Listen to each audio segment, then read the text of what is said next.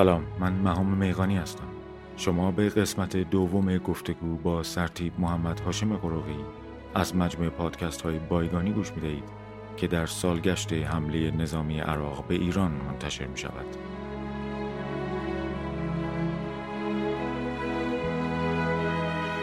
بایگانی توسط شرکت متما حمایت می شود.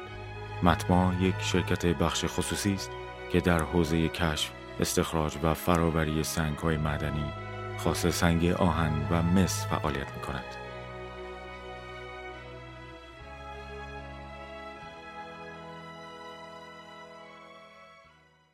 همینطور که ماجرا رو دنبال کردید ما در پاییز 59 در آبادانی هستیم که تا مرز سقوط پیش رفته. اما اجازه بدهید بار دیگر کمی عقب برویم. برای اغلب ما که دوران پیش از انقلاب 57 را ندیدیم معمولا داستانهای زیادی از آبادان قدیم تعریف شده. مثلا گفته شده زمانی در این شهر چیزهایی بوده که حتی در تهران هم نبوده. اما آن چیزها واقعا چه بودند؟ از اینکه روزگاری نه چندان دور آبادان پر از شهروندان انگلیسی، آمریکایی و اروپایی بوده که البته من نمی‌دانم این چه دلیلی برای یک شکوه از دست رفته می‌تواند باشد از اینکه عموم مردم این شهر در یک رفاه دلپذیر زندگی می‌کردند که البته محله های کارگرنشین که دست کم میراث هفت دهه پیش است خلاف آن را نشان می‌دهد و از اینکه کافه کاباره ها و خمارخانه هایی داشته که تا طلوع آفتاب باز بودند داستان های زیادی شنیدیم اما آیا آبادان واقعا روزگاری جای دلپذیری بوده است؟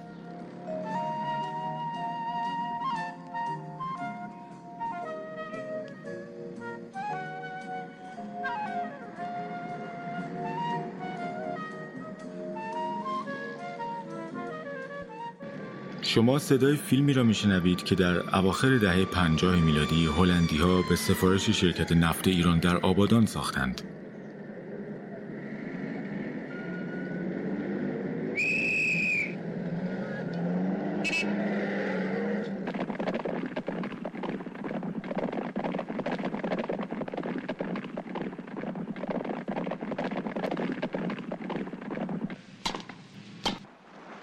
مناظر گرمسیری زیبا خیابانهایی با ماشینهای رنگارنگ چوگان بازان عموما خارجی مقداری امکانات رفاهی و تفریحی در آن نمایش داده می شود اما این هم قطعا نمی تواند آنقدرها افسانه ای باشد.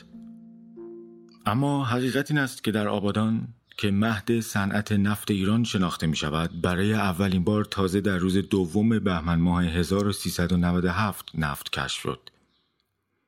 یک روز پس از این اتفاق وزیر نفت به خبرنگاران گفت که چایی که در جزیره مینو در منطقه آبادان در حال حفاری بوده در عمق 3770 متری به نفت شیرین بسیار سباکی رسیده که امیدها را برای کشف نفت در این منطقه بالا برده. اما تقریبا از همان روز زمستانی در سال 97 دیگر چیزی از خبری که حتی خبرگزاری یورونیوز هم آن را باستاب داده بود شنیده نشد. این اتفاق احتمالا دلایل مختلفی از جمله محافظه کاری های طبیعی امنیتی یا عدم دسترسی به نفتی که در خور استخراج در واحد صنعتی باشد دارد. اما حالا باید توجه داشته باشیم که آبادان خودش هیچگاه نفت نداشته. اما دلیل اهمیت آن میزبانی از اولین پالایشگاه نفت خاورمیانه است. کمی پس از کشف نفت در مسجد سلیمان در سال 1287 خورشیدی یعنی زمان محمد علی شاه واحدهای کوچک تصویه و جداسازی که نمک و گوگرد را از نفت خام جدا می کرد در نزدیکی چای شماره یک شد. این در واقع یک پالایشگاه کوچک محدود و ابتدایی بود اما لزوم ایجاد یک پالایشگاه در ابعاد صنعتی برای تصفیه نفت ضروری به نظر می رسید. جزیره آبادان از نظر کارشناسان انگلیسی به لحاظ موقعیت جغرافیایی خاص و به دلیل داشتن آب کافی جهت عملیات پالایش همچنین قابلیت دسترسی به آبهای آزاد محل مناسبی برای احداث و ایجاد این پالایشگاه تشخیص داده شد. در آن زمان عملا حکومت مرکزی ایران خیلی در جریان وقایع مسجد سلیمان و جزیره آبادان نبود و انگلیسی ها چند نامه برای محمد علی فرستاده بودند با این محتوا که هرچه به دست آمد با هم تقسیم می‌کنیم محمد علی شاه هم که هنوز اطلاع دقیقی از اهمیت نفت نداشت یا نمی‌خواست و یا نمی‌توانست دخالت چندانی در فعالیت های انگلیسی ها در جنوب غرب کشورمان کند. شرکت نفتی در دسامبر 1908 یعنی 1287 خودمان فردی به نام آندری کمپل را برای انتخاب محلی جهت احداث پالایشگاه در آبادان معمور کرد. کمپل پس از ورود به جزیره آبادان محوطه ای را به اندازه یک مایل مربع دور از هر گونه مسیر سیل و تقیان آب رودخانه و نزدیک به عمق مناسب رودخانه به طوری که نفتکش های 20 هزار تنی به راحتی در کنار آن پهلو بگیرند انتخاب کرد تا در آن پالایشگاه و بر ساحل رودخانهش پایانه صدور نفت تأسیس شود. نباید از حق گذشت که او کارش را دقیق انجام داده بود. اما از آنجایی که حکومت قاجار و برخی مناطق کشور کنترل مستقیمی نداشت و در بسیاری از موارد انگلیسی ها باید رضایت سران قبایل محلی را هم جلب می کردند، در ماه می 1909 میلادی سرگرد کاکس از سوی انگلیسی ها معمور شد تا با شیخ خزعل ملاقاتی داشته باشد تا قراردادی میان دو طرف منعقد شود. البته این شیخ خزعل بعدها با رضاشاه مواجه سخت و دردناکی داشت که ماجرای آن فعلا مربوط به داستان ما نمی شود. پس حالا می توان فهمید که آبادان و اساسا خوزستان چه اهمیت ویژه‌ای برای امپراتوری انگلستان داشته است. اما اجازه بدهید به یک نکته که شاید کمی نامرتبط با بحث ما به نظر برسد اشاره کنم. اگر موافق باشید برای دقایقی تاریخ آبادان را رها کنیم و بپرسیم چند نفر از ما می‌دانند که پیش از نفت نهنگ ها یکی از منابع اصلی روشنایی روی زمین بودند. به همین خاطر آنها در میانه قرن نوزدهم تا مرز انقراض شکار شدند. متاسفانه دریای خزر که یک دریاچه است و نمی‌تواند نهنگ داشته باشد. نهنگ ها هم با اینکه در اقیانوس هند حضور پررنگی دارند به ندرت به خلیج فارس میاند و جز مواردی معدود که اتفاقا بیشتر در یکی دو سال منتهی به شیوع کرونا رخ دادند در سواحل جنوبی کشورمان دیده نشدند. سه سال پیش دو سیاد بوشهری یک نهنگ انبر را دیدند و ازش فیلم گرفتند و در بهار سال 99 هم یک نهنگ انبر نر بزرگ بر ساحل دیلمان جان باخت و شهرداری این شهر تصمیم گرفت برای جلوگیری از تجمع مردم جسد او را آتش بزند. قطعا این دو نهنگ راهشون رو گم کرده بودند چون خلیج فارس اساسا دریای کم عمقی است و اغلب ماهای سال آنقدر آبش گرم است که برای این موجود زیبای افسانه مناسب نیست. اما نهنگ ها چه ربطی به روشنایی شهرها دارند؟ نهنگ های انبر یا اسپرم ویل ها در تمام اقیانوس ها زندگی می کنند. حتی اکثر طول نرها 18 متر است و وزنشان تا 60 تن می رسد که برابر با وزن 13 فیل آفریقای بالغ است. ماده هاشان 12 متر طول دارند و وزنشان تا 40 تن می رسد. سر بزرگ نهنگ های انبر تقریبا یک سوم طول بدن آنها را تشکیل می دهد. در سر نهنگ انبر ماده روغنی وجود دارد که در گذشته برای ساختن شم و پیسوز چراغ مورد استفاده قرار می گرفت. به عنوان مثال در ابتدای قرن 19 در انگلستان تقریبا در تمام چراغهای این کشور از روغن نهنگ استفاده می شد. این روغن به عنوان گریز هم به کار می رفته و هنوز هم به کار می رود. نهنگ انبر در آبهای گرم و معتدل زندگی می کند. معلوم نیست چرا نرهای بالغ در بهار به سوی آبهای سردتر شمال یا جنوب شنا می کنند ولی ماده ها و نهنگ های جوان به صورت گروهی در عرصهای جغرافیایی پایینتر باقی می مانند. انگار مثل یک سنت قومی نهنگ های نر بالغ که توان بیشتری برای شنا دارند خانواده را برای کشف مکانهای نادیده ترک می کنند و به طرز جالبی دوباره در تابستان باز می گردند. البته که این رفتار منشه زیست محیطی دارد اما بگذارید ما خیال بافه مانیم و تصور کنیم آنها به دنبال ماجراجویی می روند. آنها معمولا تا عمق هزار متری پایین می روند و می توانند بیش از یک ساعت زیر آب بمانند. شاه ها در صده های 19 و 20 تا حد انقراض شکار شدند. ماده روغنی به نام انبر از رودی این نهنگ به دست میآید که در تهیه عطر مورد استفاده قرار می گیرد. شیر نهنگ انبر ماده دارای 36 درصد چربی است در مقابل حد اکثر چربی شیر گاو تنها چهار درصد است آنها انقدر بزرگند که قلب برخشان در دقیقه دو یا سه بار بیشتر نمیتپد به حال هر یک از این تپش ها تا 18 متر خون را پمپاژ می کند و تا این خون به قلب برگردد و نیاز به تپش بعدی باشد کمی طول می کشد. آنها اغلب عمر بسیار طولانی دارند. برخشان حتی تا دیویس سال زنده می مانند. چند سال پیش در نزدیکی ایسلند نهنگی پیدا شد که پشت گوشش تبری جا خوش کرده بود که در سال 1917 ساخته شده بود. آیا هیچ کدام از آنها می‌دانند باعث روشنایی شبهای زیادی بر روی زمین بودند؟ حالا فکر کنم اشکال نداشته باشد اگر ثانیه هایی به شنیدن قطعی از یک گروه ایسلندی که ما آن را با صدای نهنگ ها در آمیخته ایم گوش بدهیم.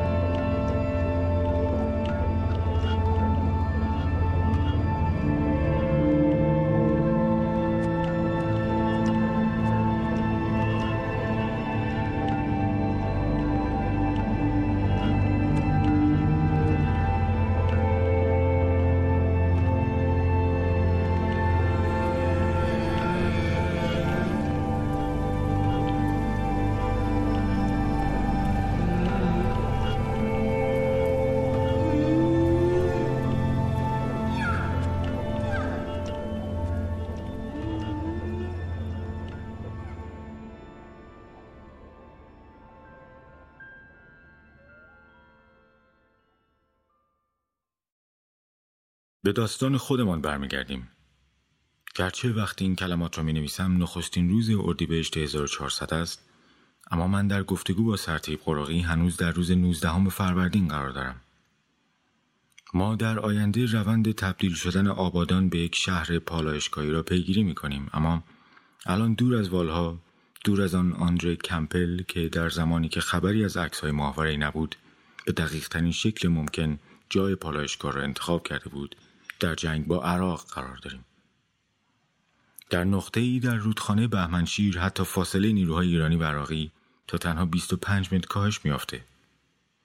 در این وضعیت میان سردمداران نیروهایی که با عراق می جنگیدند در مورد اهمیت جلوگیری از سقوط آبادان اختلاف نظر جدی وجود داشت.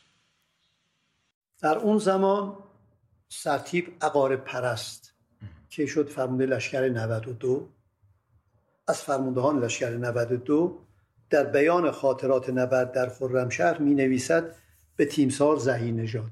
تیمسار زهی نژاد فرمانده نیروی زمینی گفتم آمدن نیروی کمکی به خرمشهر افسانه شده. او پاسخ داد که نگهداری دسپول مهمتر از خرمشهر است. زیرا با سقوط دسپول خوزستان سقوط می کند این طرز فکر سبب شد که خرمشهر و آبادان حساسیت خود را از دست بدهد. پس الان همه توجهات روی آبادانه. اون که ارتش این نظر رو داره و اونی که سپاه به لحاظ فراهم نبودن اون امکانات وارد نشد و این قضیه موند. الان مثلا ما در آبان ماهیم یا آبان ماه پنج یا بیش و کمیم؟ الان در اواخر مهر ماه 59 هستیم. اواخر مهر ماه پنجاه از اونورم امام دستور دادن که این محاصره باید شکسته بشه. خدا رحمت کنه شهید فلاح ایشون جانشین ستاد کل بودن. ستاد ارتش بودن. ایشون آمدند آبادان.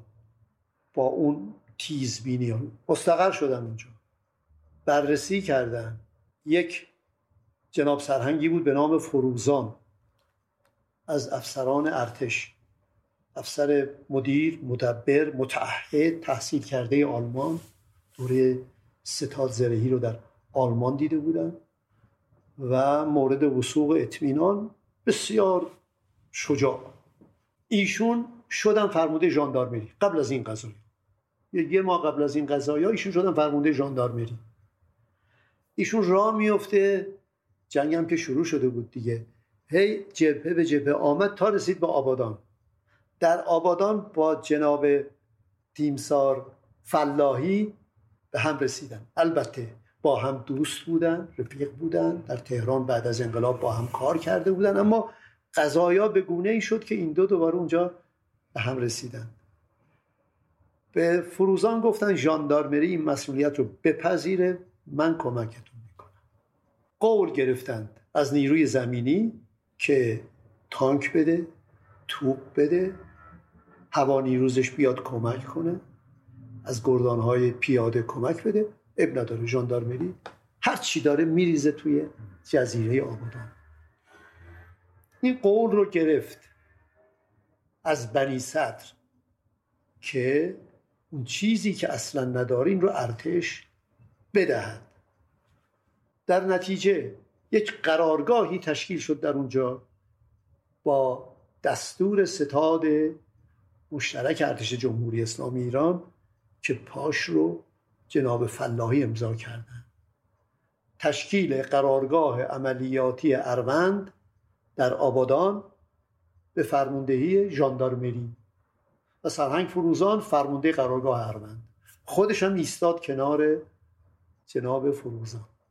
یعنی بیشتر وقتشون رو در شیش ماهه اول در آبادان گذروندن. شما این قدرت تحلیل و درک و حساسیت رو ببینید چه زیبا این رو گرفته بودن. ارتش عراق دو تیپ آورده این ور از یک پلی از یک محلی به نام ماردی روستایی در حدود 20 کیلومتری شمال آبادان پل زدن و نیروها رو وارد کردن به این طرف به طوری که همه جاده های اهواز به خرمشهر اهواز به آبادان چه خاکی چه اسفالت همه رو در اختیار گرفتن. دو دویست نفر همون ساعتهای اول اسیر کردن و بعد هم جاده افتاد تو دستشون. یه دو روزی اونجاها بررسی هاشونو کردن سوار تانک ها شدن آمدن طرف آبادان خیلی راحت. چون ایران هم همچین پیش هایی رو نکرده بود که این اتفاق بیفته. باز نقش تیمسار فلاحی رو شما اینجا خواهید دید. در کنار سرهنگ فروزان که خودش افسر قابل رشید شجاع با سواد از اساتید دانشگاه فرمانده و ستاد ارتش بودیشون با سواد با شهید بهشتی هم آشنا شده بودن. اون موقع که ایشون در آلمان بود با ایشون هم یه آشنایی پیدا کرده بود. به هر حال اینها مسئولیتی رو به عهده گرفتند که هرگز تصورش نمی‌رفت خب حالا آمده جلو عراق. حالا داره میاد همینجوری داره میاد که آبادان رو بگیره. تو رادیو آبادان اعلام می‌کنن اینا دارن میان. مردم آماده باشید. آبادانی ها چه می‌کنن؟ آبادانی ها همه تلاششون رو برای صد کردن راه اینها اونطوری که تو شهر اومدن.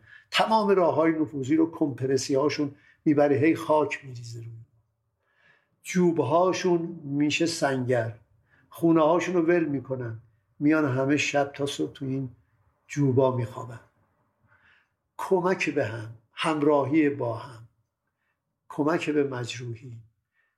بیداد می‌کنه این مودت گذشت فداکاری آبادانی به هر حال ژاندارمری هم نیرو وارد می‌کنه. ما یک گردان هایی داشتیم به نام گردان امداد که عرض کردم بعد از انقلاب که یک ناامنی هایی توی آذربایجان غربی کردستان گنبد اینا ایجاد شد. این گردان ها می‌رفتن عمل می‌کردن. این گردان ها هم دو کار خیلی قشنگی کردن. و پخته شدن. از جمله دره قطور فکر کنم توضیحش رو دادم. این گردان ها رفتن دره قطور ژاندارمری رفت و محور رو باز کرد.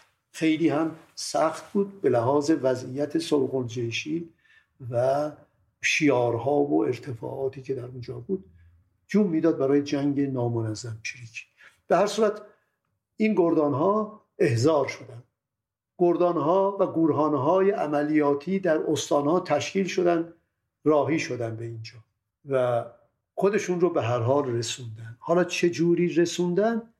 این یک بحث مفصلیه چون که زمین خشک نبود. همه اینها اول باید می اومدن بندر ماهشهر بعد از اونجا حرکت می‌کردن می آمدن به آبادان.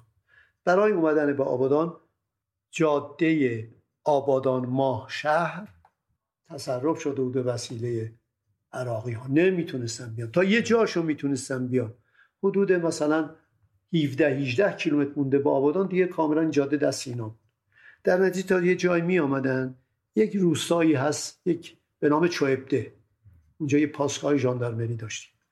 نیرا می اومدن اونجا. از اونجا با قایق رد می شدن از بهمنشیر. حالا حساب بکنید یه گردان بخواد رد بشه با این قایق ها و چقدر سخته. می‌رفتن هلیکوپترها هم تا همونجا می اومدن. ولی بیشتر از اون دیگه مدام صحنه عملیات بود و سخت شده بود. البته چند تا هاورکرافت نیروی دریایی هم کمک می‌کردن. هاورکرافت ها هم بیشتر شبها این کارو می‌کردن چون روزها می‌دیدن عراقی ها مرتب منطقه جنگی بود پرواز داشتن. و اینا رو تخلیه می‌کردن تو چوبده چوبده می آمدن اینور اینور با ماشین های آبادان جابجا جا می شدن بسیار کار سخت بود. خیلی انرژی می برد و آسیب هم خب به تب پشت سرش بود. اینطوری آبادان حفظ شد. هرچی گفتگو هم با سرتیب قرقی پیش برود اهمیت ولی الله فلاحی را در تاریخ معاصر ایران بیشتر درک می کنم. در سال اول انقلاب و حتی در مقاطع آغازین جنگ ارتش ایران زیر سایه خطر انحلال فعالیت می‌کرد. در آن زمان کم نبودند صاحب نظرانی از گروه ها و احزاب مختلف که هنوز با دیده تردید به ارتش نگاه می‌کردند. در اردیبهشت سال شست ولی الله فلاحی برای دومین بار در یک مناظره تلویزیونی حاضر شد تا به این تردیدها پاسخ دهد. برخلاف اون چرا که بعضی ها بیان می کنند که هنگام تعرض ارتش عراق نیروهای ما به خصوص نیروی زمینی در مرز نبوده است من میبایستی به سزار برسونم که از بهشت سال 59 ما نیروهای ما در مرز بودند. چیزی حدود پنج ماه قبل از آغاز جنگ. پاره بیان می‌کنن که چرا در مرز مناطق رو مینگذاری نکردن. مینگذاری مناطق معمولا توأم است با دیدبانی با کنترل و آتش. یعنی به صرف ایجاد میدان مین نمی‌توان اطمینان به حفاظت و کنترل مرز داشت.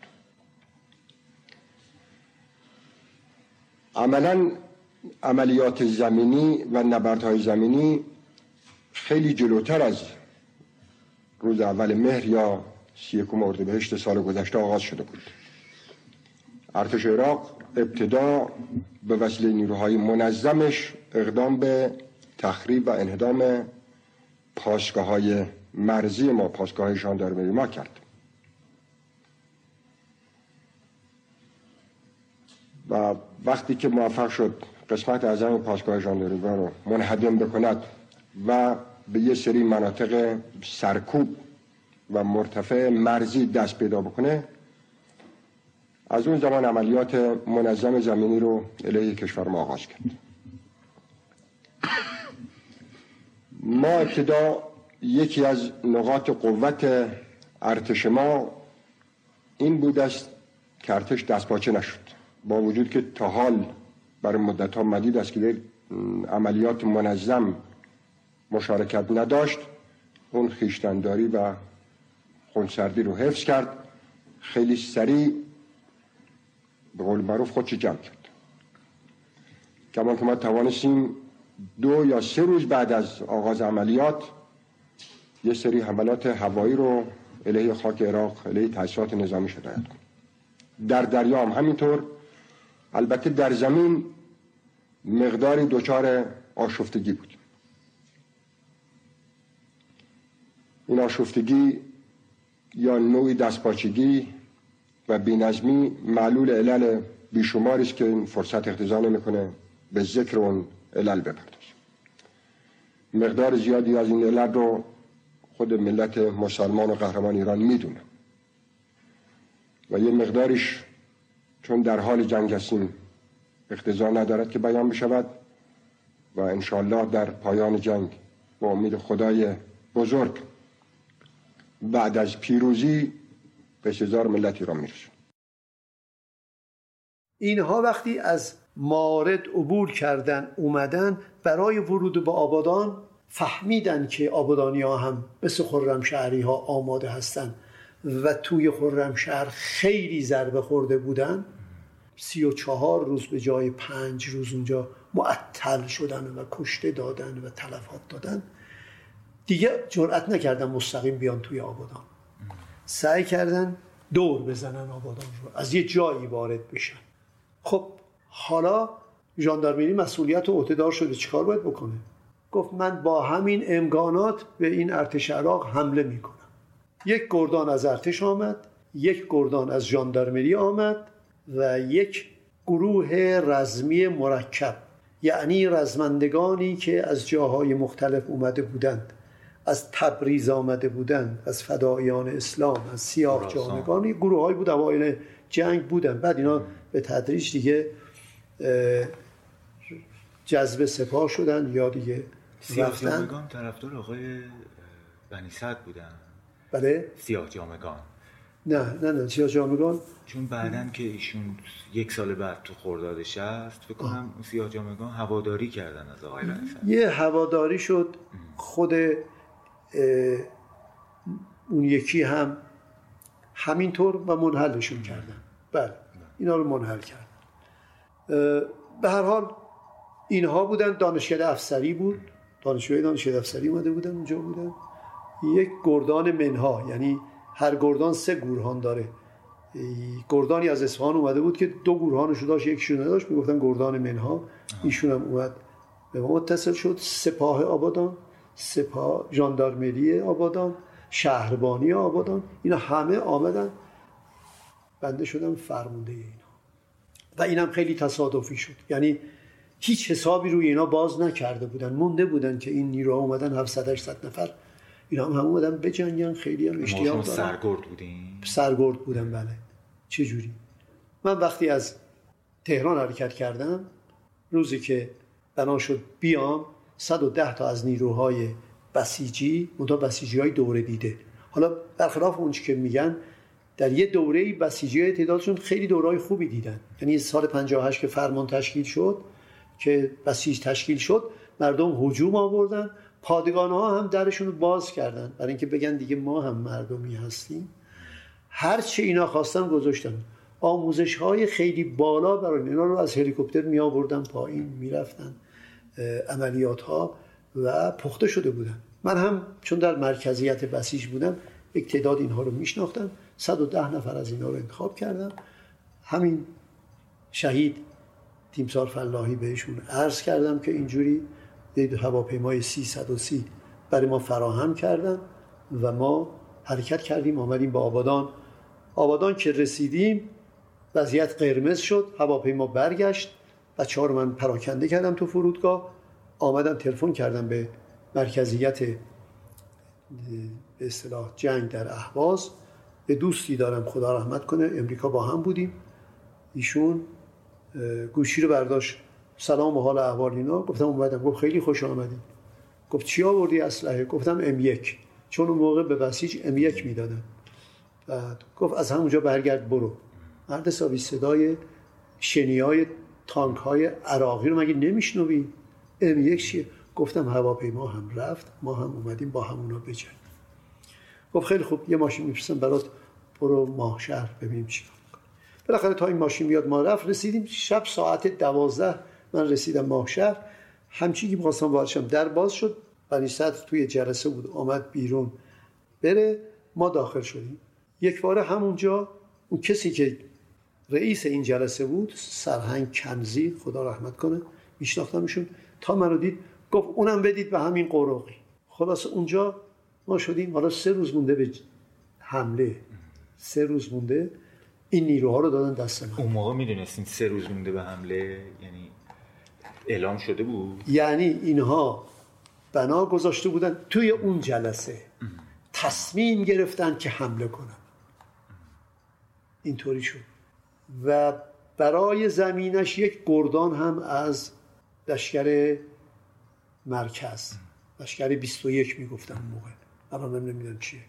از اون لشکر یه گردانش هم فرستادن اومد. گردان امداد آورده بودن. یعنی داشتن آماده می‌کردن. ولی من که هیچی نمی‌دونستم. هیچ از هیچی خبر نداشتم. وارد شدم. ولی بعد متوجه شدم که اینا اونجا تصمیم گرفتن که حمله کنن قریبا. به تمی زمانم نمی‌تونست طولانی بشه اطلاعاتش بره. به هر صورت ما وارد شدیم و اونجا رو دادن به دست. ما خب این واحد در اینجاست. این دانشجوهای پیرو امام اینجا هستن. نمی‌دونم اونا از هند اومده بودن. کی و کی و کی؟ و کی بالاخره آدرساشون رو دادن. از هند فرمودین؟ از هند. دانشجوهای پیرو امام از هند اومده بودن. من اطلاعی ندارم. چی بودی ماجرا؟ بله. انشالله براتون میگم. خیلی هم خوب عمل کردن. در ادامه جایی که باشه توضیح بیشتر میدم. به هر صورت اینا اومده رفتن هر کدوم توی مدرسه مسجدی کرد که فردا اینا رو فرماندانش پیدا کردن آوردن. ما هم فهمیدیم که بایستی این عملیات انجام بشه. آها در اونجا حمله اصلی رو این دو گردان انجام می‌دادن. من شدم حمله فرعی که همینطور که اونا پیشروی کنم منم برم تا به اینها که رسیدیم. خوب از روی همین نقشه بگم. اگر اینجا آبادان هست اینها از اینجا حمله می‌کردن. من از اینجا. از بهمنشیر رد شد از اینجا. من می‌رفتم جلو اینا می اومدن جلو تا الحاق انجام می‌دادیم. بعد که الحاق انجام می‌دادیم با اینها ستایی می‌رفتیم به جلو. تا برسیم اونجا که اینا رو دیگه خب عراق چرا صبر کرده بود؟ عراق چرا فعالیتی نداشت؟ کجا فعالیت نداشت؟ یعنی این چند روزی که میفرمایید ظاهرا عراق ارتش عراق تحرکاتی نداره. ارتش عراق روز 19 هم وارد شد. بیستم. 19 هم به بیستم وارد شد. دو سه روز اونجا بررسی وضعیت کرد. شروع کرد به پیشروی کردن. خیلی با احتیاط. خب. نزدیک های 27 رسید اینجا. آه پس اونو زمانی بود. خیلی آهسته. چرا؟ خیلی آهسته. با احتیاط. چون به خاطر خرمشهر هنوز سقوط نکرده بود. خرمشهر هنوز مقاومت می‌کرد و اینها هنوز بخشی از توجهشون اونجا بود. ثانیا از اینجا هم بچه ها می‌رفتن هی یه پاتک های به اینا می‌زدن. حرکاتشون کند می‌کردن. حرکات اینا رو کند می‌کردن. تا رسید به روز 27 که قرارگاه تشکیل شد 29 اعلام موجودیت کرد و بعد دستور آمد که روز سوم آبان حمله است. حالا در این فاصله البته اونها هم پیشروی می‌کردن. ببینید اینا رسیدن. این خیلی مهم بود. جاده آبادان ماهشهر اینها پیشروی که کردن آمدن این جاده رو قطع کردن. قطع این جاده یعنی رگه حیاتی آبادان رو بستن. بیکارم نبودن. آمدن جلو. تا یک جایی که آمدن یه حالت دفاعی گرفتن اینجوری. بعد شما آقای قرقی حرکت ارتش عراق رو منطقی و علمی می‌دیدین؟ یعنی جوری بود که فکر کنین که اونا خیلی واردن خیلی مهارت دارن در کارشون یا نه؟ با البته ببینید اولا اینها امکانات و تجهیزات فوق العاده بود وقتی عبور کردند مهندسی رزمی داشتن. یعنی های مهندسی. پل می‌زدن. سنگر می‌زدن خاکریز می‌زدن. ما هیچی نداشتیم. باور می‌کنید هیچی نداشتیم؟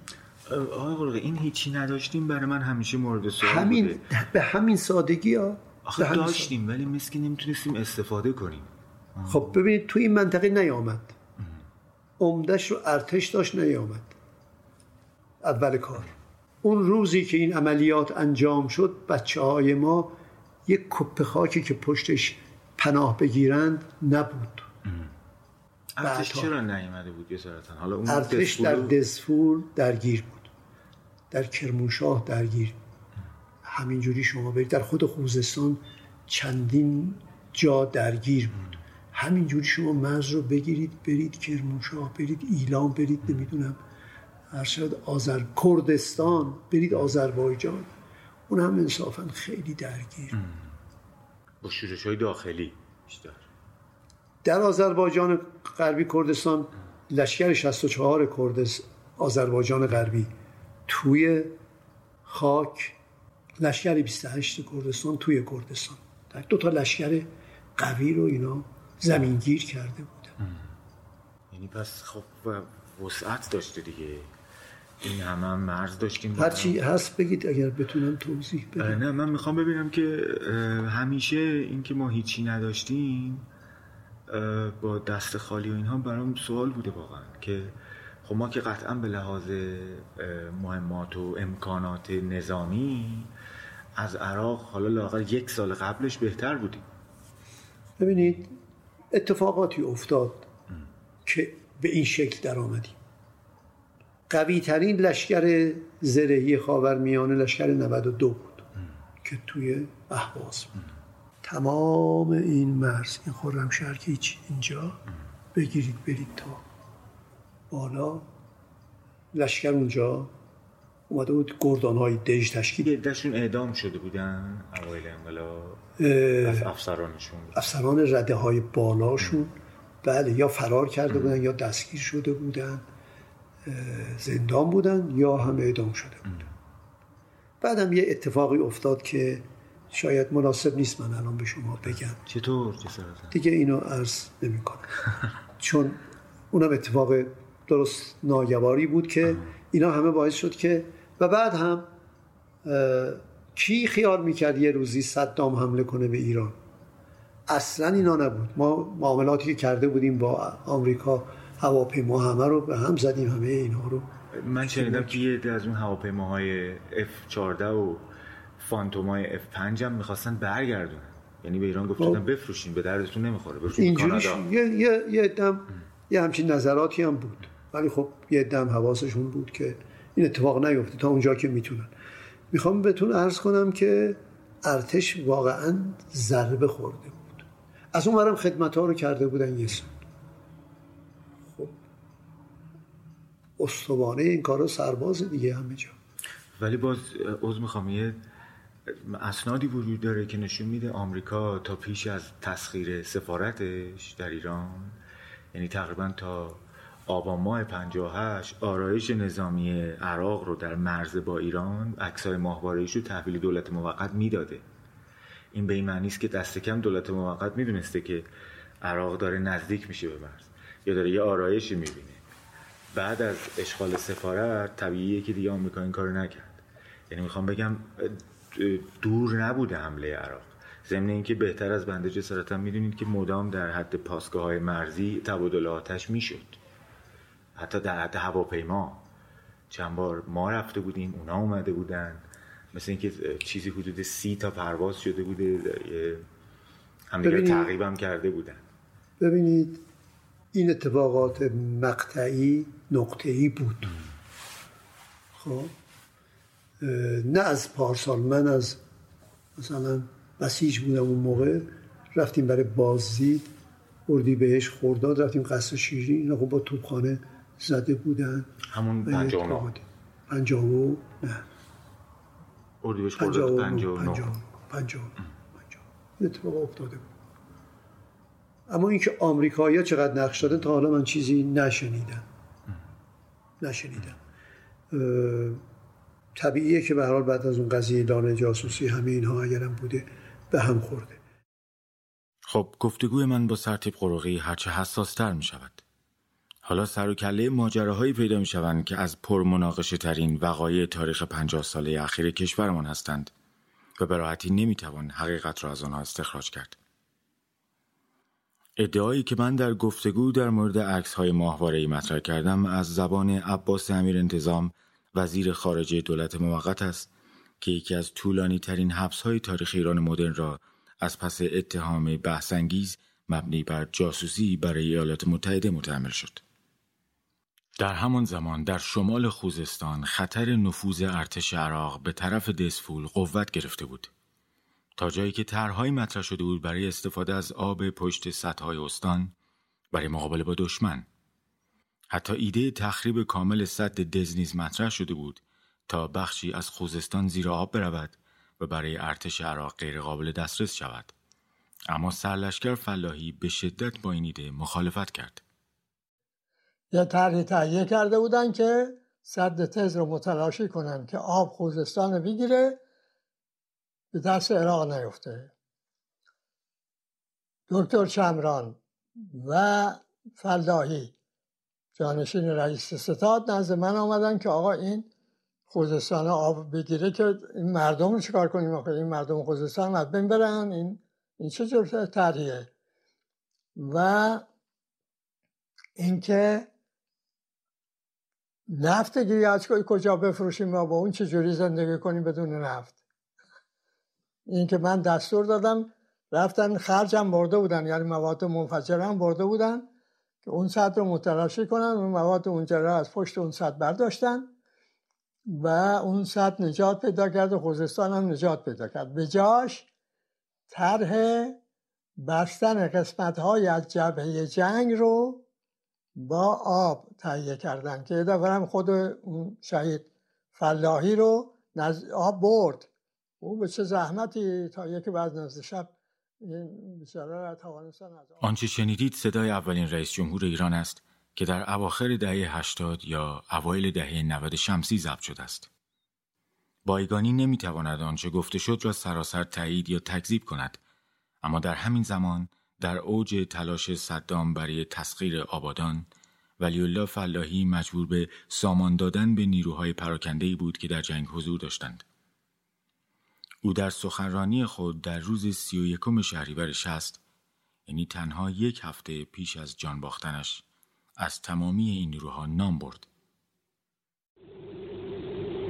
یک سال از خستگی ناپذیر می جنگیم تا هر زمان که اراده ملت ایران اختزا کند شجاعانه و شرافتمندانه به راهی که ملت می‌خواهد ادامه میدن در این یک سال جنگ از شما ملت ایران و از امام بزرگوارمان به خاطر فریادهایی که به حمایت از رجمندگان کشیده اید به خاطر استقبال ها بدرقه ها کمک ها حمایت ها سپاس گذار خادمان صدیق شما رزمندگان نیروی زمینی هوایی دریایی سپاهیان پاسدار بسیج ژاندارمری شهربانی همرزبان شهید دکتر مصطفی چمران فدایان اسلام فدایان امام اشاعر قهرمان غرب کشور پیشمرگان کرد مسلمان و نیروهای مسلح مردمی بینشان را به ملت متحد ایران معرفی از کلیه اخشار و گروه ها و سازمان ها که ارتش را در عملیات رزمی چه به صورت خدمات درمانی، راهسازی، تعمیر و نگهداری و تولیدات صنعتی نظامی و نظار آنها یاری فرمودند سپاسگزارم. و امید پیروزی بزرگ نظامی و پیروزی کامل انقلاب اسلامی. اما بار دیگر به ده ماه قبل از این مصاحبه به پاییز 59 آبادان برمیگردیم.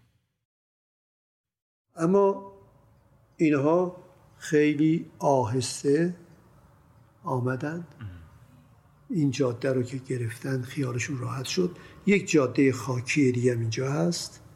اونم گرفتن که تیمسار فلاحی گفت باید ما یه اعلام وجودی کنیم. بگیم که ما هستیم. ما هستیم. و جناب فروزان تصمیم گرفتن که این عملیات رو انجام بدن. حالا اونها دو تا تیپ دارن. گردان های مهندسی قوی دارن. مخابرات دارن. عبور از به صدا پرساز دارن خیلی راحت می‌تونن رد بشن. ما از همون موقع ها جهاد ها اومدن الله اکبر این جهادهای اصفهان و شیراز چه کردند؟ یعنی اون خلع رو که پر کردن هیچ هر کاری توی آبادان بود. از تدارکات غذا و آزوقه بگیرید تا مهمات. زدن سنگر زدن مقر توپخانه ها زدن محل احداث محل نشستن هلیکوپترها پل زدن روی بهمنشیر و جاده خاکی. از این ور کشیدن از این ورم کشیدن یه پلم وسطش زدن پل بشکهی معروف اولین بار و راحت کامیون ها روش آمد و رفت کردن. در حالی که هنوز ما تو همون 33 درجه بودیم. یعنی یه پلی زدن به نام پل وحدت که این پل وحدت در واقع حصر آبادان رو شکست. روی بهمنشیر روی بهمنشیر زدن. راحت اینا می اومدن می‌رفتن نیروهای ما هم خودشون رو جمع کرده بودن مدام درگیر بودن مدام به اینا ضربه می زدن. نه ضربه های با آرایش وسیع جنگی چریکی. یعنی یه قرارگاه نامنظم تشکیل شد در اینجا با راهنمایی شهید چمران چطور بودی؟ بلد بودن. همون بله؟ شهید چمران بهشون یاد داده بوده هم اینها رو ایشون هم پشتیبانی می‌کرد. اما کسانی که اینجا بودن خودشون این دوره ها رو در ارتش دیده بودن و آدم های جنگجو بودن. یکیشون تیمسار دادبین بود. سرتیپ دادبین که شد فرمانده نیروی زمینی ارتش. دادبین اون موقع ستوان یک بود. ایشون اومد توی ستاد جنگ های نامنظم قرارگاه اروند. برای صحبت زیاده. من فقط همین رو خواستم بگم که این سی درجه نگهداری شد تا یک اتفاق مبارکی افتاد. عراق اومد جلو آمد یک حمله سوم آبان شد که حمله شد به اونا. ولی معلوم بود که نیروهای ما در مقابل اونها به پیروزی نمی‌رسن. موفق نشدند آمدن عقب. اما همین باعث شد که سه چهار روز پیشروی اینا رو متوقف کردن. در عرض این سه چهار روز یک گردان قوی 153 از مشهد آمد با همه تجهیزات وارد جزیره آبادان شد. شد هشتم آذر. ما تو اون حمله سوم آبان خیلی تلفات دادیم یا؟ تلفات زیاد دادیم بله. تلفات زیاد دادیم. و بین سوم آبان تا هشت آذر عملیاتی نشد. سوم آبان تا هشت آبان ببخشید. آه تا هشت آبان یعنی پنج. تا هشت آبان پنج روز. در این پنج روز این حرکت های عراقی ها کند شد. ما اینجا پیروزی به دست نیاوردیم اما وقت رو خریدیم که بتونیم اون نیرومون می‌دونستیم داره میاد برسه. و این نیرو رسید. نیروهای دیگر هم رسیدن ژاندارمری هم نیروهای دیگری رو آماده کرد. خب خب خرمشهر هم سقوط کرده بود. خرمشهر چهارم آبان سقوط کرد. تکاوران نیروی دریایی هم اومدن اینجا. نیروهای دیگری که اونجا می جنگیدن اینها هم یه تعداد اومدن اینجا. اینجا ما یه قوتی گرفتیم. اما او چی کار کرد؟ نکته بسیار جالب در اینجا اینه که عراق در شب هشت آبان آمد یک پل زد از بهمنشیر عبور کرد در حالی که نبرد آبادان به اوج می رسد گفتگوی ما به پایان خود نزدیک می شود وقتی در اینترنت نام آبادان را جستجو می کنیم در همان صفحه اول ویدیویی از رقصیدن دختران دبیرستان رویا در سال 56 به چشم می خورد. این دبیرستان که امروز شاهد نام دارد در کوی کارگر در بلوار دهداری قرار گرفته. صدای آن دختران در حال رقص شنیده نمی شود و در تمامی نسخه‌ای که از آن ویدیو وجود دارد تنها صدای ترانه آشنای آهای دختر دریا به گوش می رسد. اما پیشنهاد میدم آن را ببینید چون میان تمامی کشته شدگان آبادانی در زمان جنگ نام دست کم 400 شهید دانش آموز هم دیده می شود. از آبادان حداقل 2000 کشته غیر نظامی و 177 شهروند مفقود و در طول جنگ به جای ماند.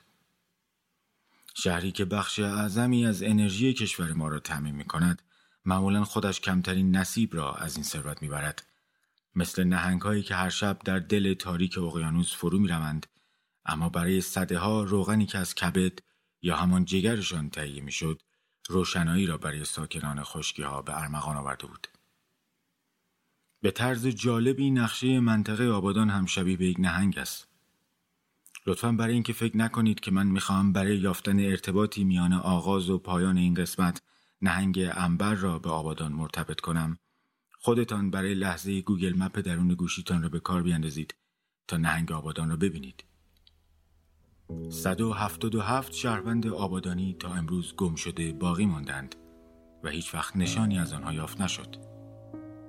آیا این نمی‌تواند به این معنی باشد که برخی از آنها به رودخانه افتاده بودند و با اروند رود به عمق دریاها رفتند؟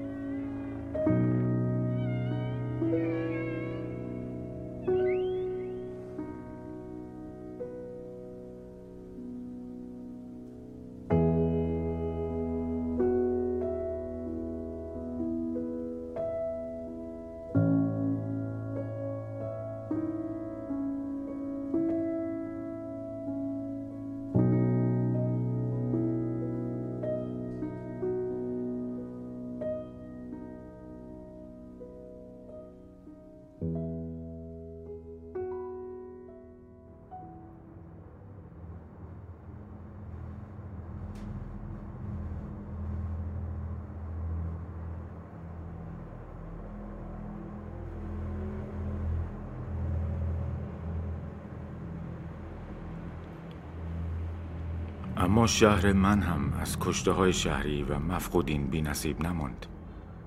در همون شبی که قرار بود مادرم من را در بیمارستان رویال تهران به جهان بیاورد بمباران غیر منتظری اتفاق افتاد که شب خونینی را در سید خندان رقم زد.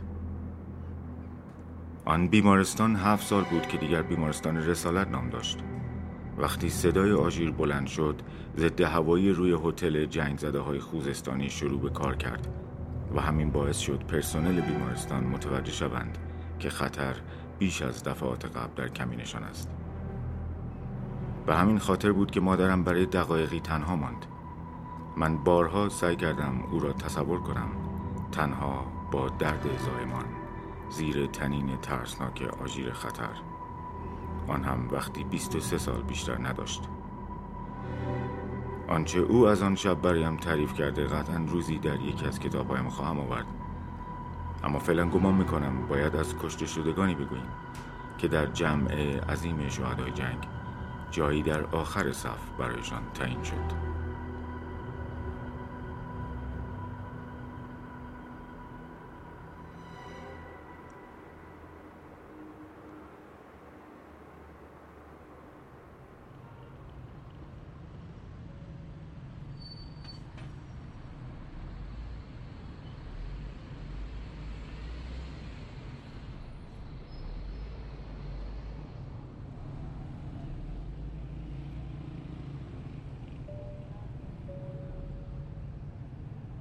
من اینجا هستم. 484 متر دور از پل کریم خان. 28 سال پیش از اینکه من جایی در مرکز تهران را خانه بنامم در بهمن 65 درست در فاصله 112 متری شمال غربی خانه ام بین ساعت دو پانزده تا دو سی دقیقه نیمه شب دختر یک خانواده پنج نفره از پس برخود راکتی به خانهشان در خواب کشته شد. مورخان نوشتند جنگنده که آن خانه در کریم خان را ویران کرد یک هواپیمای اجاره‌ای بوده است با نام داسو سوپر اتاندار در همان سال عراق پنج فروند از این جنگنده را از ارتش فرانسه اجاره کرد چون فرانسه باور داشت این قدرتمندترین جنگنده تهاجمی است که تا به حال ساخته و جز آرژانتین آن را به هیچ کشور دیگری نمی فروخت. حتی گفته شده است احتمال اینکه در آن هواپیما یک خلبان فرانسوی نشسته باشد زیاد است. عراق داسوها را برای چیرگی در جنگ های دریایی در خلیج فارس و جنگ نفتکش ها اجاره کرد و چون خلبانان عراقی هدایت آن را بلد نبودند چند خلبان فرانسوی را نیز در خدمت گرفت جز آن شب عراق احتمالا دیگر هیچ وقت تهران را با آن پنج جنگنده اجاره ایش بمباران نکرد چون آنها ارزشمندتر از آن بودند که با چنین استفاده سلامتیشان تهدید شود. چون آنها ردی از خود باقی میگذاشتند که در های مناطق شهری در شب مناسب نبودند. من رد سوخت بنزین هواپیماها را خوب می‌شناسم. در همان سالها من در سنندج بارها آن رد سفید را می‌دیدم. و یک بار خاطری از آن ده ها بمب سنندج را برای مهام تعریف کردم و به همین خاطر است که او فکر می کند من باید این کلمات را می خواندم. احتمالا چهار ساله بودم که بعد از شنیدن آژیر خطر با خانوادم به مکان امنی پناه می بردیم. برای لحظه به آسمان نگاه کردم و نشانهای سفیدی را که رد یک درگیری هوایی سنگین بودند دیدم. در اطراف ما کسانی که ترسیده بودند از خدا کمک می‌خواستند. اما عقل چهار ساله من گمان کرده بود که با آن همه هیاهو در آسمان احتمالا جای ما بر زمین باید امن تر باشد. پدر و مادرم برایم تعریف کردند که رو به آسمان کردم و فریاد زدم و از خدا خواستم آن بالا حواسش به خودش باشد. بمب نخورد چون ما روی زمین جایمان خوب است. پدر و مادرم چه احساسی می توانستند داشته باشند؟ شاید از اینکه عقل پسر سالشان چنین نتیجه گرفته بود ذوق کرده باشند. اما احساس می کنم آنها دردی عظیم را تجربه کردند و شاید ته دلشان خودشان را مقصر دانسته باشند که فرزندی به دنیا آوردند که شرایط آشوب زده جهان او را در چهار سالگیش نگران سلامتی خدا کرده باشد. اما در طول هشت سال جنگ کشورمان با رشد چهار درصدی جمعیت مواجه شد. که قبل از این تاریخ بی سابقه بود و بعد از آن هم تکرار نشد. من یکی از آن میلیون ها نفرم که در زمان بمباران هوایی شهرهای ایران به دنیا آمدند. گرچه بسیاری از شهرهای ایران در طول آن هشت سال در بیمه بمباران به زندگی خود ادامه می‌دادند اما جنگ شهرها در آن هشت سال پنج مقطع اصلی را از سر گذراند. چهارده سال پس از اتمام جنگ افریم کارش تاریخ نگار انگلیسی که بر خاورمیانه تمرکز دارد کتابی منتشر کرد با عنوان جنگ ایران و عراق 1980 تا 1988 در این کتاب که به نظر تحقیق گسترده‌ای درباره جنگ میآید رخ دادن پنج دوره بمباران شهرهای ایران تایید شده که پس از روز اول جنگ یعنی 31 شهریور 59 اولین آن از 7 تا 22 فوریه 1984 بهمن 62 رخ داد. دومین نوبت آن در پاسخ به عملیات تهاجمی ایران در طی عملیات بدر بود که از 22 مارس تا 8 آوریل 1985 یعنی در طول فروردین 64 اتفاق افتاد.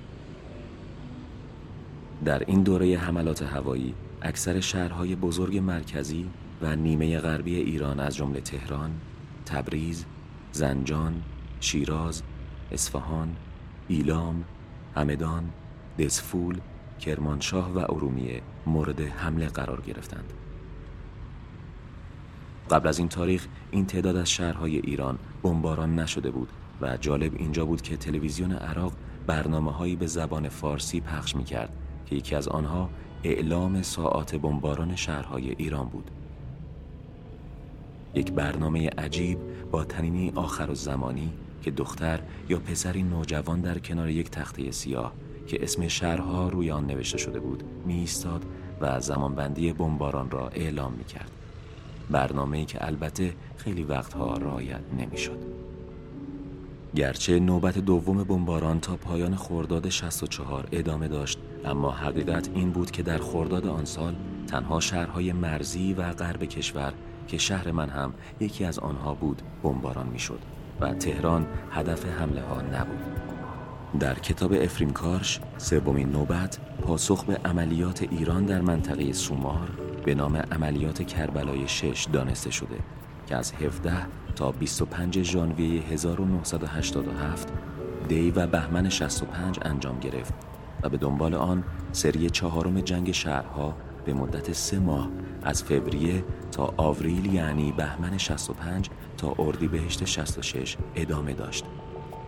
که تا آن زمان سختترین نوبت جنگ شهرها بود چون حالا برای صدام و حزب بعث دیگر مسجل شده بود که با ادامه داشتن جنگ در مرزها قرار نیست ایران عقب نشینی کند. در همان زمان آنها حتی استفاده از جنگ افزار شیمیایی را که عمدتا از آلمان غربی تهیه می کردند آغاز کردند وزیر خارجه وقت عراق دکتر سعدون حمادی که می‌خواست بمباران بیرحمانه شهرهای ایران را در چشم ناظران بین المللی منطقی جلوه دهد همیشه قبل از هر نوبت بمباران تعدادی از خبرنگاران اروپایی را به بغداد دعوت می کرد تا یک کنفرانس مطبوعاتی بزرگ ترتیب ببیند.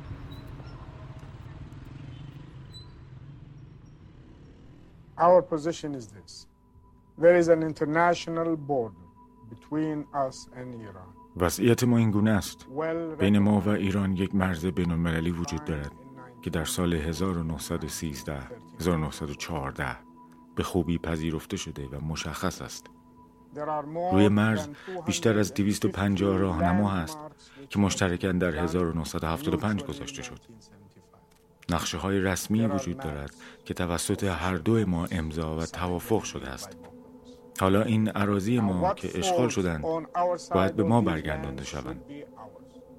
نواحی که این طرف مرز هستند مال ما و نواحی آن سو مطلقان هاست آنچه ما می خواهیم اولا این است که آنها رسما بپذیرند که این سرزمین های مرزی متعلق به عراق هستند دوما شط العرب قطعا و مطلقا یک رودخانه عراقی است. ما نه تالوک و هیچ قانون مشابهی را قبول نداریم. این رودخانه همیشه از مطلع تاریخ یک رودخانه عراقی بوده است. سوم ما مایلیم ببینیم ایران متحد به توافقات بین المللی باقی میماند. منظور توافقات جاری است و به هیچ شکلی در امور داخلی ما دخالت نکند. به این ترتیب امنیت و صلح میان مرزهای ما دوباره از سر گرفته شود. حالا اگر اینها با حسن نیت از جانب ایران پذیرفته شوند ما دیگر در هیچ قلمرویی که متعلق به ایران است باقی نخواهیم ماند. اما سوال اصلی مسلما اینجاست که طبق توافقنامه 1913 مرز عراق در ساحل غرب شط العرب است. منطبق بر آن قرارداد ارتش عراق امروز بخش عمده از سوی شرق ساحل رودخانه را تحت اشغال دارد. آیا شما آمادگی این را دارید که به طرف ساحل غربی عقب نشینی کنید؟ به شما گفتم که ما چه چیزی از ایران می‌خواهیم. اگر آنها نکاتی را که ذکر کردم زمانت کنند ما هیچ خواسته یا ادعایی برای هیچ تکه از خاک ایران نداریم. به هیچ وجه. این را همین الان گفتم. پس ارتش عراق از سوی شرق شط العرب عقب نشین خواهد مطمئنا. آیا شما پیش بینی می‌کنید که ایرانی ها در شرایط کنونی و با رفتاری که از خود نشان دادن آماده رای زنی باشند؟ خب من واقعا نمی‌توانم به جای آنها حرف بزنم. اما طبق تجربیات قبلیمان و چیزی که در ایران می‌بینم آنها تقریبا با فقدان یک دولت مواجه هستند. ما آنجا دولتی نمی‌بینیم که واقعا به فکر منافع کشورش باشد. دولتی که مسئول باشد و حرف قابل فهمی بزند. در هر صورت متوجهم که منظور شما چیست اما بسیار دشوار است که بشود حکومت فعلی ایران را درک کرد. اما این به آنها بستگی دارد اگر مایل به برقراری صلح باشند ما آماده ایم. در غیر این صورت عواقبش را خواهند دید.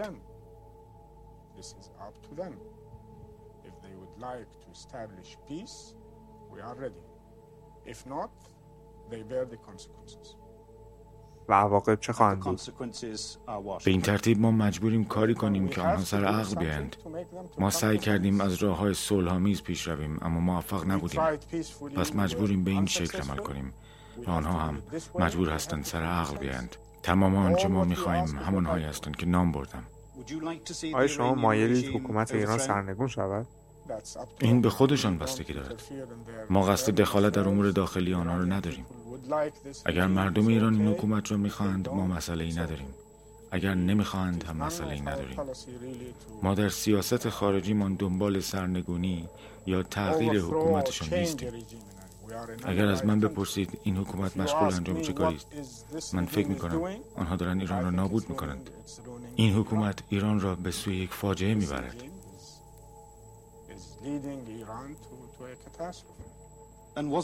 آیا فکر نمی کنید جنگ شما با ایران در واقع نقشه باشد توسط شما که نتیجتا مردم ایران را به سرنگونی حکومت تشویق کنند؟ حکومت ایران قبل از جنگ هم در هر و مرج به سر می برد. این تنها عاقبت آن است نه دلیلش با مطمئن شدن ایران به عنوان یک قدرت نظامی آیا پیش بینی نمی‌کنید عراق نقش بیشتری در تامین امنیت منطقه بازی کنند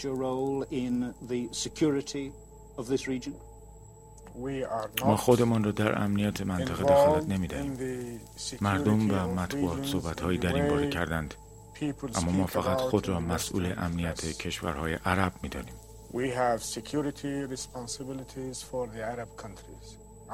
من نمی‌دانم منظور شما از منطقه چیست.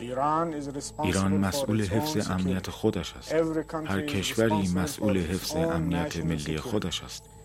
اگر یک امنیت مشترک وجود داشته باشد که عراق بخواهد بخشی از آن باشد این فقط امنیت مشترک کشورهای عرب است.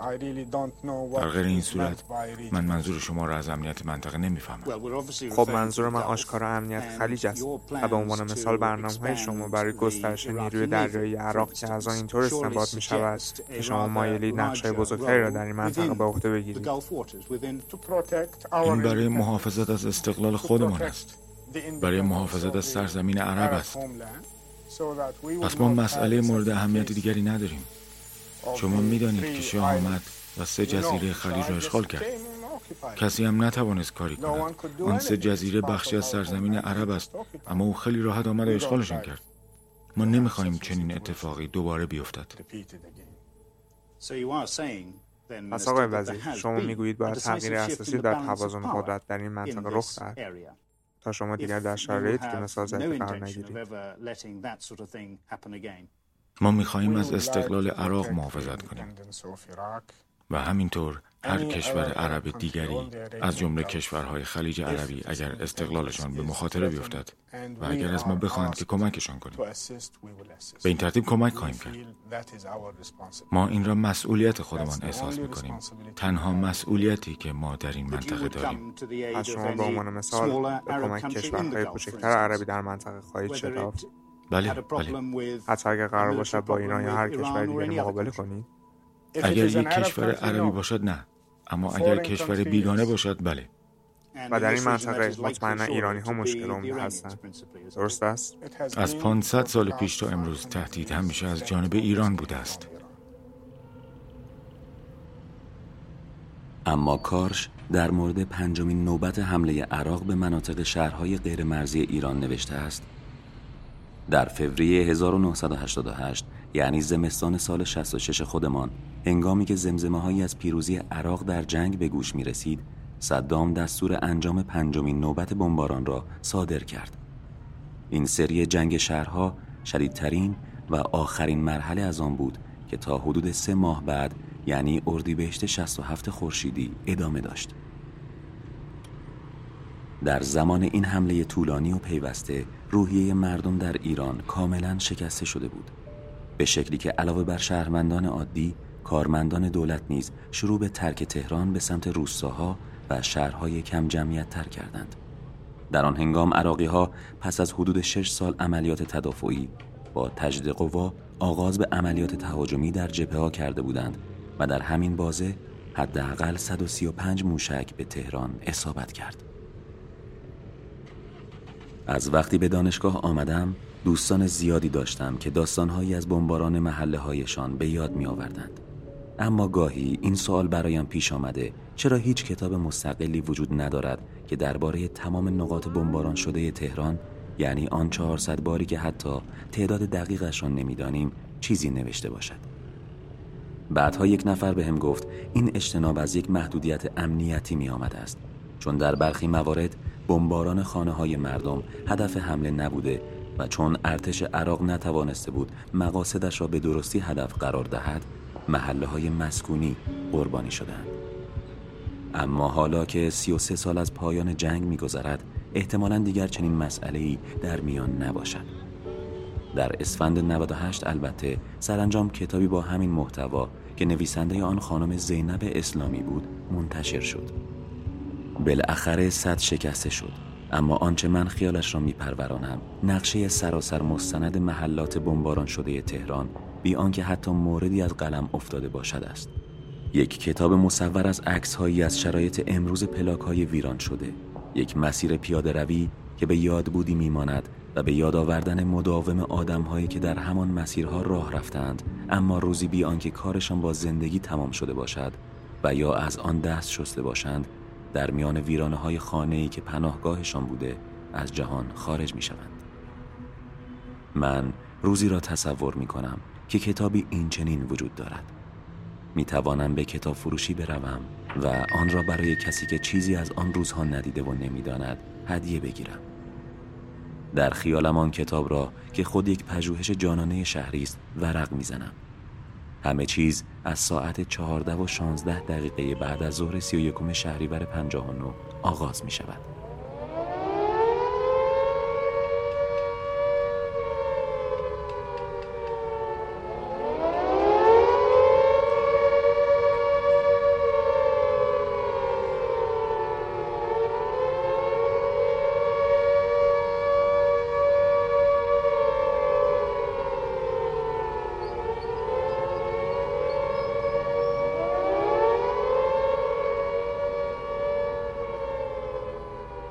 یک دقیقه پیش از این زمان سه فروند میگ 23 عراقی فرودگاه مهرآباد را با سراسیمگی به قصد ویران کردن پایگاه یکم شکاری بمباران کرده بودند و در راه برگشت قرار داشتند. عجیب نیست که هنوز ساکنین شهرک اکباتان از اینکه بلوک 18 این شهرک آن روز بمباران شده یا نه با هم توافق نظر ندارند. هر بار که در فرودگاه مهرآباد سوار هواپیما شده باشید حتما پایگاه یکم شکاری را که متعلق به نیروی هوایی است دیده اید. عراقی ها نتوانستند آن روز صدمه چندانی به این پایگاه وارد کنند و گفته می شود یکی از جت ها که هنوز راکتی در خود داشت آن را در شهرک اکباتان روی بلوکی که اتفاقا خالی از سکنه بود نشاند. اما عده دیگر باور دارند اصابت راکت با بلوک 18 هم مدتی بعد رخ داده. من خالی کردن موشک در راه بازگشت جنگنده ها را به خوبی به یاد دارم. کردستان مخصوصا در ماهای آخر جنگ بارها هدف چنین حمله های هاشیهی بود حتی آنها برای ایجاد وحشت در دل مردم موقع بازگشت دیوار صوتی را می شکستند قناری یکی از همسایه هایمان در یکی از همان روزها با صدای وحشتناکی که ایجاد شده بود مرد. جان یک قناری در برابر جان هزاران شهروند غیر نظامی ایرانی که در جنگ شهرها کشته شدند به چشم نمی آید. اما برای یک بچه چهار ساله که نگران خدا بود فاجعه بزرگی است. دوست دیگری دارم که بمباران برق آلستوم در خیابان ستارخان را به یاد می آورد چون تا دو روز بعد از بمباران برق نداشتند. او گرچه تصویر خوردن شام زیر نور چراغ گازی با پنجره های شکسته را فراموش نکرده اما تاریخ دقیق بمباران در ذهنش نمانده حتی پدر و مادرش هم این تاریخ را به یاد نمی آورند و هر بار که او چیزی از آنها درباره آن شب پرسیده با اصطلاح زمان جنگ مواجه شده آیا واقعا نباید تحقیقی در این باره انجام شود؟ بمباران خیابان شهید همدانی فلکه سوم خزانه که یکی از سنگین ترین بمباران های شهری بود در چه زمانی اتفاق افتاده است؟ قدیمی های محل صدای ترسناک ضد هوایی روی پشت بام کارخانه برق خزانه را به یاد می آورند اما باز هم مرجع به خاطر سپاری آن بمباران برایشان زمان جنگ است. بمباران میدان کتابی یا پرستوی قدیم در نزدیکی سید خندان که زنی باردار را کشت چه زمانی انجام شده؟ بمباران آن مجلس عروسی در مهرآباد جنوبی خیابان نهم شهریور علاوه بر عروس و داماد چند کشته دیگر داد. کسی ساعت دقیق بمباران خیابان 29 گیشا که یک مادر بزرگ را کشت می‌داند. من امروز از بمباران خیابان کریم خان در بهمن 65 تا حمله هوایی به مجتمع مسکونی حاشیه میدان هفته تیر در ساعت 6 و 30 دقیقه عصر دوشنبه دهم اسفند سال 66 پیاده می روم. در آن بمباران حداقل سقف ده واحد روی سر ساکنینشان فرو ریخت. من قبلا بارها از کنار آن مجتمع که دست کم برای 18 سال دیوار به دیوار مسجد الجواد بود گذشتم. شاید از آنجا به خیابان شیخ هادی بروم. هواپیمایی که آن آپارتمان در هفته تیر را زده بود همزمان موشک دیگری هم رها کرده بود که به زایشگاه ایوززاده خورد و پانزده نفر از جمله کودکی یک روز راه کشت. من نام خودم را یک پرس زن بمباران می‌گذارم که می‌خواهد علیه به فراموشی سپردن زندگی بیش از 2500 نفری قدم بزند. که در خلال زندگی روزمرهشان در آخرین بمباران شهری بی هدفی که بشر تجربه کرده جان باختند. به همین خاطر نمی‌خواهم با آن فلانوغ فرانسوی آن پرسزن ستایشگر عناصر مدرن شهری اشتباه گرفته شوم. من به نامی برمیگردم که پیش از پرسزن بودلری کارش را آغاز کرده بود. کونیسق یک قرن پیش از اینکه پرسزن بودلر پا به دنیای ادبیات و فلسفه بگذارد چشنده سرگردان قهوه شراب چای و آبجو بود که پیوند محکمی با هنر خاص نقاشی داشت. این اصطلاح خلاف فلانوغ تنها منحصر به مردان نمی‌شد و به زنانی که از نوشگاه یا کافه‌ای به کافه دیگر می‌رفتند کنیسوز اطلاق می‌شد. آنها حافظان داستانهای شهرها به ویژه محله های خود بودند و اتفاقا آنچه متمایزشان می کرد این بود که نه در مکانهای مختص به اغنیا که در عادی ترین کافه ها اتراق می کردند. به این ترتیب داستانهایی که از گذشته شهر خود می گفتند نگهبانی از تاریخ غیر رسمی و شفاهی بود که برای ورود به کتاب های تاریخ سزاوار دانسته نشده بودند اما آنها نیز در قرن بعد قافیه را به سرمایه باختند چون شراب و نقاشی دو محصولی که زندگی آنها را در گروه خود داشتند بیش از گذشته انواع پیدا کرده بود و انقلاب صنعتی چنان قوامی یافته بود که طبقات را بیشتر از قبل از هم دور می کرد. حالا آنها داستانهای گذشته شهر خود را عموما برای ثروتمندان تعریف می کردند. اما بیایید تصور کنیم هنوز پرس زنی برای کشته شدگان شهری جنگ هشت ساله ایران و عراق وجود دارد. چون گرچه آنها نیز شهید خوانده شدند اما در این والاترین عنوان برای خروج از جهان به جمعیتی فرودست تبدیل شدند. چون آنها نه در حال دفاع که شاید حتی در خواب مرده باشند.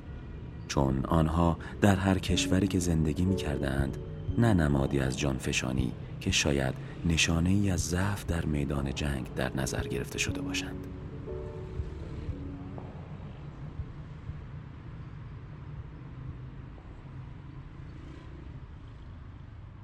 موشکباران تهران تقریبا تمام موشکها رو عکاسی کردن کتاب پنج روز جنگم بعد افسریه رو موشک زدن دم غروب خیلی سریع خودمون رسوندیم اونجا. بعد این جمعیت زیاده. گفتم موشک عمل نکرده موشک دوازده متر بود ببینید چطوری رفته توی خاک.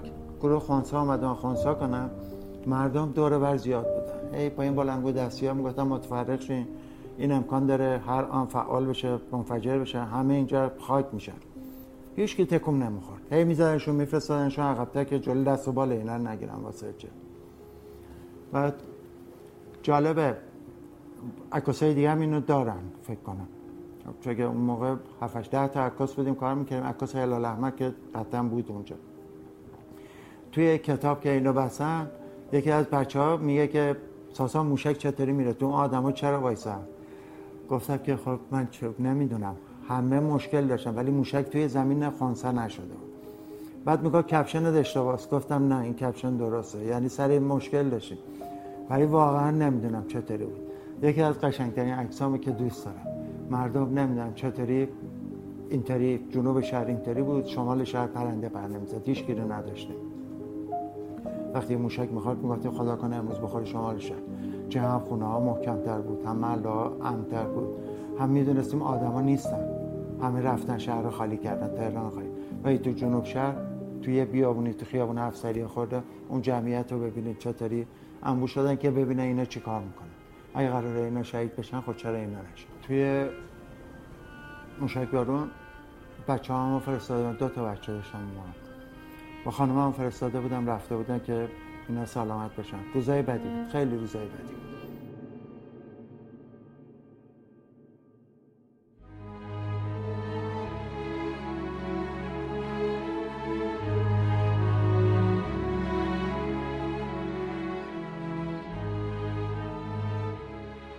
بایگانی توسط شرکت متما حمایت می شود. متما یک شرکت بخش خصوصی است که در حوزه کشف، استخراج و فراوری سنگ های معدنی، خاص سنگ آهن و مس فعالیت می کند. تدوین این قسمت توسط مانی محبلی انجام شد. پستر نخست ما طراحی ساغر سبزواری و پستر دوم از حسن نوزادیان است. شما در این قسمت به همراه من صدای هوتن شکیبا را نیز شنیدید. بایگانی از ایشان برای این همراهی سپاسگزار است. و همچنین همراهان من در مسیر گفتگو با سرتیب خروغی و ساخت این دو قسمت محمد تاج، بابک احمدی، یوسف باپیری، فرزاد قرائتی، محمد رضا سخایی، محتاب میغانی و شهاب انوشا بودند که باید عمیقا از آنها متشکر باشم. و به این ترتیب این پایان قسمت دوم از گفتگو با سرتیب محمد هاشم قرقی است. ما در سالگشت های پیش رویمان هر بار به فراخور رویدادی قسمت های دیگر این گفتگو را منتشر خواهیم کرد. فعلا مواظب خودتان و آنهایی که دوستشان دارید باشید و به امید دیدار.